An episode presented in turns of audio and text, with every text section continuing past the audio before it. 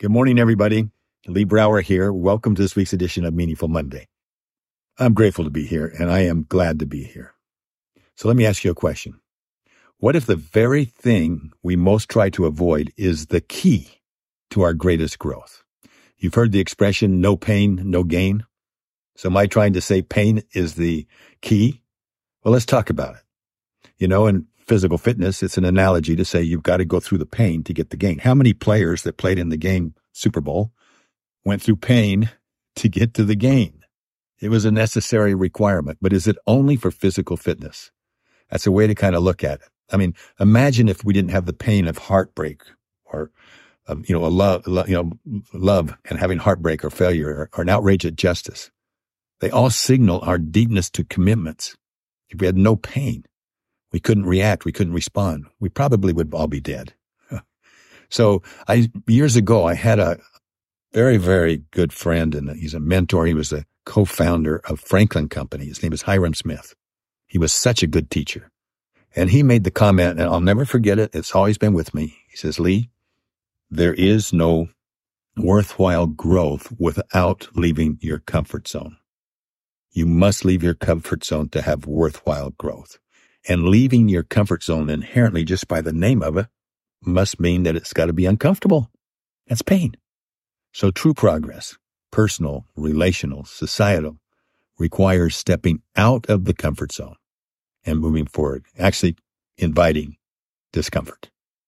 So what if we changed our perspective on pain from a signal to avoid to a signal to grow? If we did that, it can transform our experiences and outcomes. Imagine, I mean, who in their right mind would go to a dentist and having drill in his, and put a drill in your mouth and drill and experience that pain? Well, you only do it because you see a bigger outcome. You see the outcome and the outcome makes the pain worthwhile. And so you know that you can endure the pain because of the potential outcome. Run marathon runners that are running, they get down to where they're just in absolute pain but the vision of finishing the race, they might be a mile from the end, they get through it. And there's so many instances in life that's that way. I remember, well, and I've shared this one with you before, but it hits the nail on the head.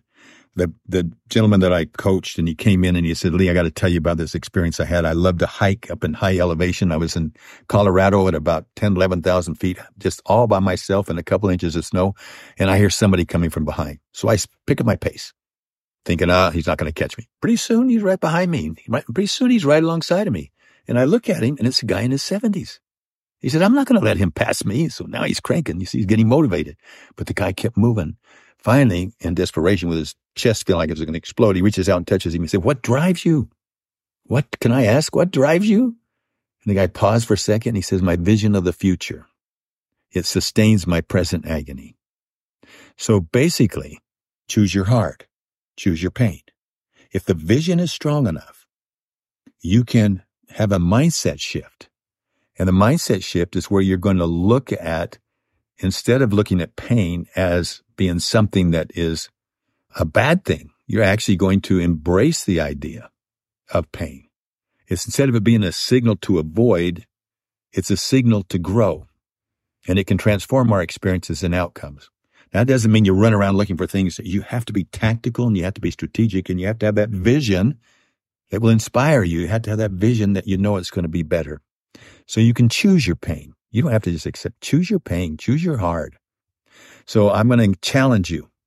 Identify areas in your life where avoiding discomfort is holding you back. Where in your life is discomfort holding you back?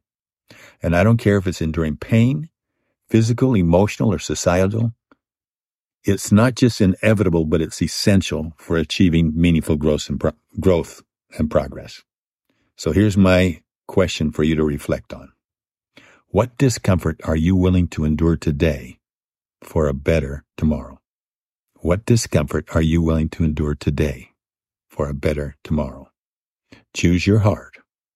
It's worth it. Have a meaningful week I look forward to talking to you next week. Bye bye.